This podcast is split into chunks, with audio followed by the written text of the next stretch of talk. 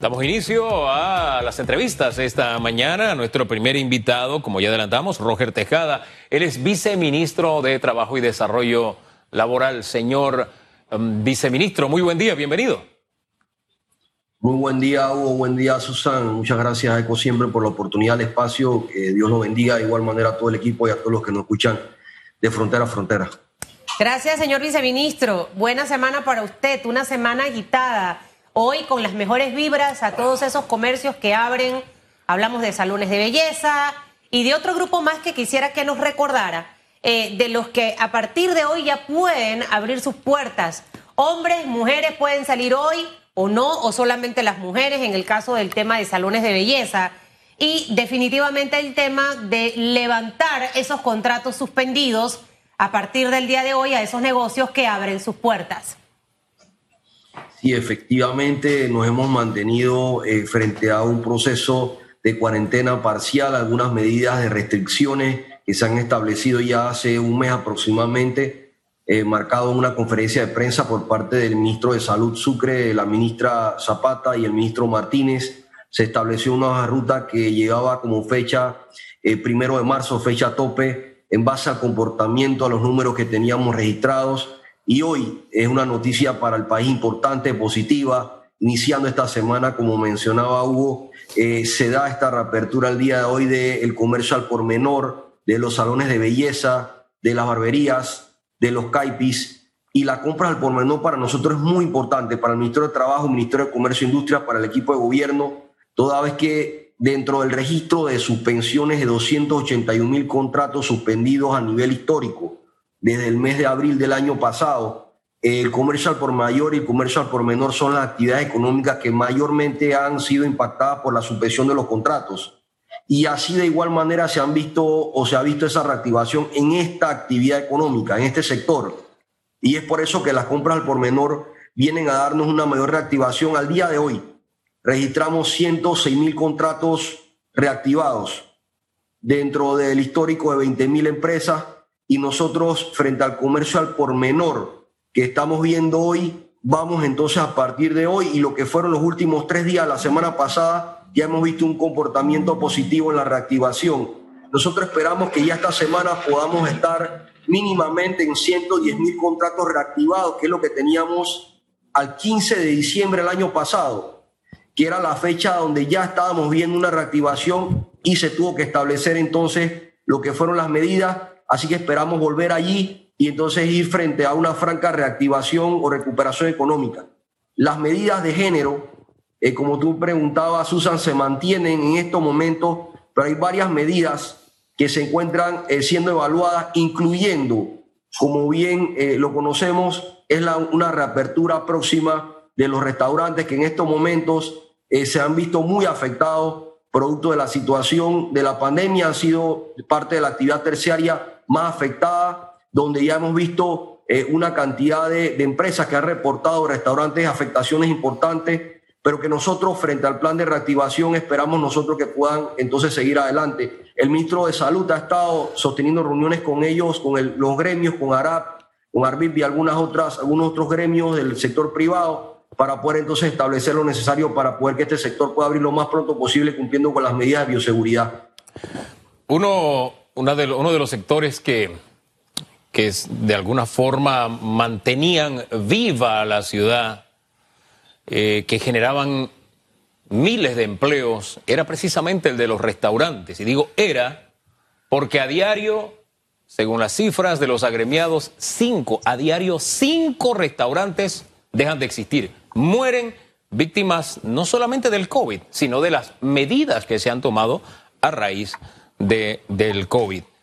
Eh, estaba programado que el 15 de febrero volvieran a abrir sus puertas. Se va a adelantar, pero ya es cuestión de horas nada más. Y cada día que pasa, más restaurantes pasan a ser simplemente un recuerdo. Hoy la pregunta que le tenemos a los televidentes y radioescuchas es cuándo ellos sugieren que se abran. Pero insisto, esa sugerencia implica solamente una diferencia de horas, porque la petición que ha hecho este sector con mucha responsabilidad y que dicen sentirse frustrados de que yo cumplo con todo, quiero abrir y quiero generar empleos, ahí está la gente esperando, queremos trabajar, pero no podemos. Este, ¿Qué tan lejano está? ¿Será cuestión de una semana? ¿Será? Dele un poquito de esperanza a ese sector, sí, de los empresarios que quieren abrir, pero a eso de los trabajadores que quieren ir a generar riqueza, generar el pan diario para llevar a su casa. Sí, nosotros tenemos una mesa técnica, una mesa técnica que ha instalado el Ministerio de Salud, eh, una reunión que se da eh, permanentemente en esa mesa donde participa el Ministerio de Trabajo, que tiene una representación allí.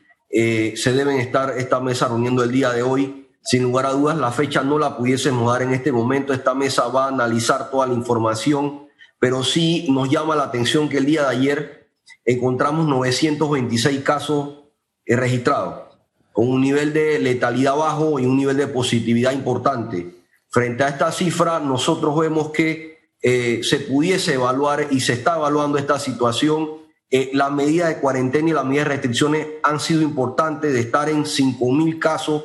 Recordemos nosotros al inicio del establecimiento de esta medida, ya hoy hemos llegado a lo que estábamos dentro de un margen de 500 a 900 casos en el mes de noviembre, con una positividad también positiva. Eh, tú hablaste un poco sobre el tema de los restaurantes. Yo quisiera hablar un poco de la cifra de los restaurantes y de algunas actividades que nos llaman la atención que manejan en estos momentos en el sector terciario, comercio registran la mayor cantidad de trabajadores impactados, luego los, luego los restaurantes, luego los bares y las actividades en los restaurantes. Registran 1.885 empresas suspendidas y de allí impactando a 38.151 trabajadores. Esto el sector solamente para las actividades de restaurantes. Y la reactivación en este sector ha sido de 624 empresas con 9.430. Y es por eso que sí es importante, como ustedes mencionan, la reactivación de esta actividad económica, incluyendo también lo de los hoteles y el comercio al por, menor que hoy en día se está reactivando. Le voy a pedir que rapidito, porque hay un momento de, de mala conexión y los números que dio al inicio no se escucharon para que repita por qué es importante y los números que maneja el sector restaurante. Así es. Eh, los restaurantes dentro del sector terciario sí han sido afectados. Eh, tenemos 1.885 empresas, de 9.28% de las empresas a nivel nacional. Dentro de allí, 38.151 trabajadores son los que se han visto eh, suspendidos dentro del sector terciario, que inclusive incorpora hoteles y el comercio al por, al por mayor y comercio al por menor. Dentro de este sector se han reactivado al día de hoy dentro del sector terciario, dentro de los restaurantes y bares, 624 empresas, con un porcentaje de 31%, un número de trabajadores de 9.400. Estos son reflejan de sus y de reacciones del sector de restaurantes. Estos números son al 100% de las suspensiones son reales al día de hoy. Sin embargo, hay varios restaurantes que se han encontrado dispensando por medio de la mensajería o el delivery y es por ello que observamos una cantidad importante de reactivaciones que con la apertura presencial, por supuesto, vamos a llegar y cumplir con la reactivación eh, al porcentaje del 100% que hemos establecido. Hay algo que a mí me, no sé, no deja de sorprenderme si llega un enfermo, y vamos a poner el símil del enfermo, ¿verdad? Que está al borde de la muerte, ya llega a la sala de urgencias, lo que necesita es eso, que yo lo atienda de inmediato. Pero este enfermo de urgencias, que es este sector, para pasar ahorita a, a otro tema, señor ministro, y cerrar este, a mí me sorprende que nos reunimos el jueves. El jueves hay una luz al final del túnel, como que nos pusimos de acuerdo, anunciamos eso tiene que pasar jueves, viernes, sábado, domingo, lunes, para que el lunes yo evalúe todas esas cifras que usted está dando, todas las que da el sector. No entiendo si, si es un sector que genera el movimiento de la economía tan rápido, si es gente que está dispuesta a salir a trabajar, si es gente que cumple, lo más importante, cumple con las medidas, ¿por qué ese paso de paquidermo para tomar una decisión? ¿Por qué tan lento? ¿Por qué desde el jueves hay que esperar hasta el lunes para la siguiente reunión? Como si fuera cualquier cosa. Mientras tanto, los restaurantes muriendo y cuando cierra una empresa, sí, cerró la empresa, pero tiren en números la cantidad de contratos que no se van a reactivar, porque ya simplemente la fuente de empleos no, no existe. ¿Por qué esa lentitud, ministro? Fíjate, nosotros nos vemos como una lentitud o hay que tomar decisiones difíciles, son decisiones complicadas. Es importante tomar en consideración el equilibrio de lo social, de lo económico, esa pirámide que estableció nuestro presidente de la República y también tomando en consideración eh, el factor económico, que no podemos dejar como ustedes mencionan. Pero la data y el comportamiento del virus se hace necesario y obliga a tener que tomar decisiones en base a ese comportamiento. Hoy Panamá registra 1.6% de letalidad, siendo el segundo país más bajo de América, superado solamente por Costa Rica. Y hoy Panamá reporta 85% de recuperados, siendo en este momento para Panamá un número importante al día de hoy. Entonces yo creo que, como hemos mencionado, esto es un verdadero equilibrio, hay que tomar decisiones difíciles. Sí, nos preocupa la economía, pero también la salud, que es una prioridad sin lugar a dudas, salvar vidas hace una prioridad del gobierno nacional y es por eso que los 926 casos se registraron el día de ayer. Esos 926 casos no se registraron hace dos semanas. Entonces hemos venido de una manera descendiente, observando números positivos y hoy vamos a seguir viendo números positivos si mantenemos estas medidas, el comportamiento, redoblando esfuerzos sin bajar la guardia. Ya vemos personas en el transporte público utilizando lo que es el protector facial en muchos restaurantes también que están practicando lo que es el delirio y que han estado dando el servicio. Entonces, para nosotros es importante casar o vincular, que es lo que va a explicar la viceministra Ivette Berríos, casar las medidas de restricción con las reaperturas y el proceso de vacunación. Eso hace la fórmula perfecta para que los restaurantes puedan abrir y no podamos volver a cerrar. La preocupación, yo sé que la ha tenido Susan, incluso lo hemos conversado, es que estos cierres no se pueden volver a generar porque definitivamente la economía estaría en una situación muy complicada. Viceministro, oiga, usted no me ve, yo, usted, difícil que a mí nadie me vea, oiga, yo estoy tra, tra, tra, y va el ministro ahí con esa carretilla. El televisor está arriba, ya me di cuenta, por eso no me puede ver. Así es, Susan. Eh, mire, viceministro, creo que es importante los que nos ha mencionado. Yo no sé por qué alguien me dijo que esta semana, de aquí al miércoles o jueves, se anuncia el tema de los restaurantes. Yo lo voy a decir por usted, ya, para que a mí me den el cascote y no metió la pata el viceministro. De aquí al jueves anuncian el tema de los restaurantes. ¿Cómo va a ser ese proceso de recuperación económica? Eh, a partir de este momento ya, lo dijo la, ministra, consejera, que Panamá necesita reactivar la economía. ¿Cuáles van a ser esas facilidades eh, para todo este sector empresarial que abrirá sus puertas a partir de hoy, otros el otro lunes y así sucesivamente? ¿Cómo, cómo va a ser esa estrategia del gobierno? Sí, yo quisiera aprovechar eh, a tu pregunta que nosotros nos reunimos en, el Consejo Nacional de Emprendimiento porque dentro de los restaurantes, la micro, pequeña y mediana empresa, esos restaurantes que tienen menos de 10 trabajadores, menos de 15 trabajadores, son los restaurantes que principalmente se han visto afectados. Definitivamente cada restaurante tiene su realidad, su condición. No todos están en la misma situación, en la misma condición.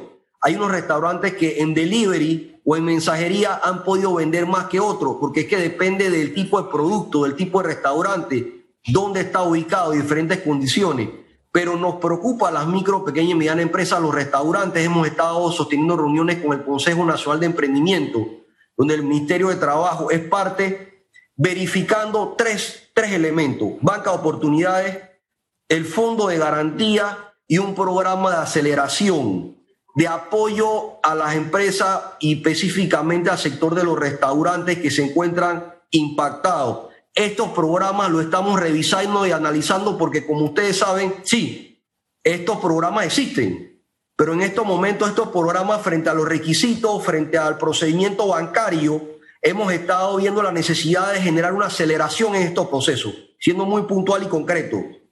Aceleración, flexibilización y tomando medidas más eh, impactantes, de alguna manera que sea más fácil para la persona o a ese dueño de un restaurante poder acercarse y recibir ese apoyo inmediato. Entonces, eso es lo que hemos estado verificando a nivel de los programas de la micro, pequeña y mediana empresa con el apoyo de, la AMPIME y todo un equipo técnico. Nosotros también hemos estado analizando no solamente el aspecto eh, financiero, sino también hemos estado analizando la capacidad de transformar, porque hay unos trabajadores que no van a poder, que van a ser reactivados y no van a poder volver a su puesto de trabajo. Entonces en estos momentos nos encontramos en una mesa técnica analizando toda la información para poder generar algunos programas como ya te puedo inmediatamente plantear, que es una mesa técnica de empleabilidad que va a generar un registro y una bolsa de empleo adicional del registro de la bolsa de empleo, un programa de empleo comunitario de cada comunidad para generar emprendimiento también, que es importante para ayudar a estos sectores.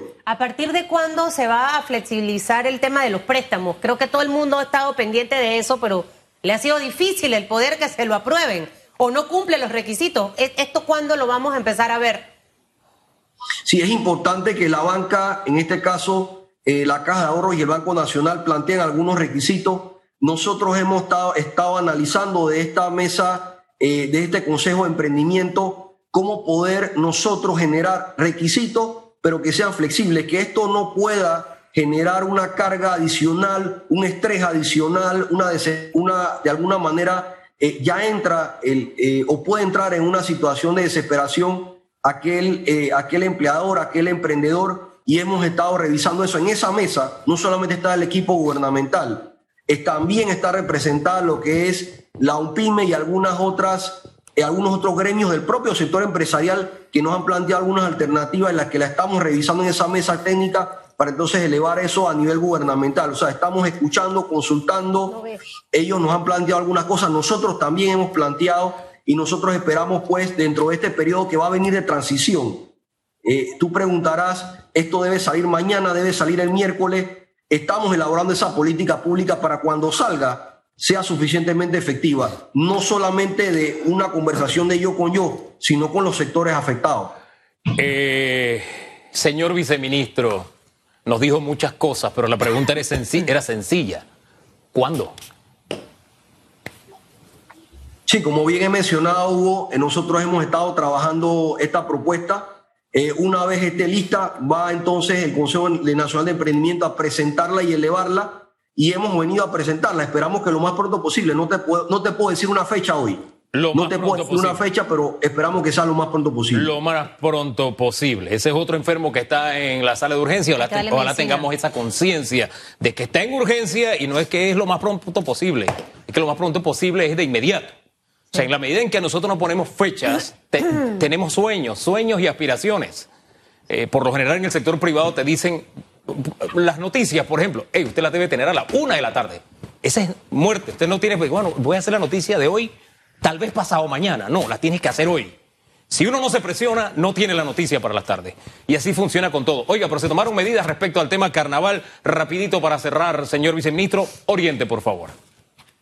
Sí, efectivamente se ha establecido que para el día eh, lunes de carnaval eh, hay jornada laboral ordinaria, en ese sentido no se va a ver, no se va a establecer días puentes, el día lunes no va a poder ser negociado eh, a nivel de acuerdo de jornada laboral, eh, a nivel de medidas de cambio de horarios, no se puede realizar este tipo de medidas que se ha visto en el pasado, se ha establecido que no se puede generar esta medida. De igual manera también para el día domingo, que el, para el día martes, disculpe, que, que se ha señalado, se establece en el Código de Trabajo con claridad que ese día es un día libre, en ese sentido es un día de fiesta nacional, que en ese, en ese momento ha señalado el Ministerio de Salud que se va a poder permitir lo que es la recreación, en ese sentido poder realizar actividades de ejercicio, actividades de esparcimiento, pero controladas, y para ese sentido se aplicarán los porcentajes de recargo, el artículo 46, el artículo 47 y 48 49 del Código de Trabajo que establece el recargo de 150% de recargo para esa jornada, tomando en consideración el día también a compensar hacia el trabajador para ese martes, pero lo más importante es establecer que para el día lunes hay jornada laboral ordinaria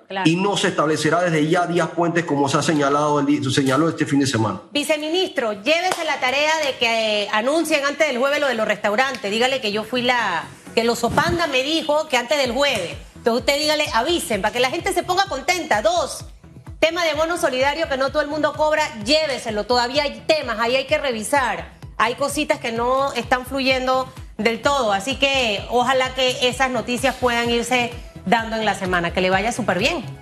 Sí, Susan, aprovechando el tema del bono solidario, del vale digital, a alguna persona que en este momento no esté recibiendo por alguna razón, por algún error en número de cédula, por algún error en nombre, en alguna letra, pudiesen, pueden comparecer ante la biblioteca del Ministerio de Trabajo. Allí tenemos un equipo recibiendo a todos los trabajadores bajo esta situación o a que tenga alguna consulta y en cada regional a nivel nacional para que fluya esta información y pueda corregirse y subsanarse cualquier situación que lleva a generar que la persona no pueda recibir el vale digital. Seguimos avanzando y que tengan una buena, una buena semana ambos y a todo el equipo de...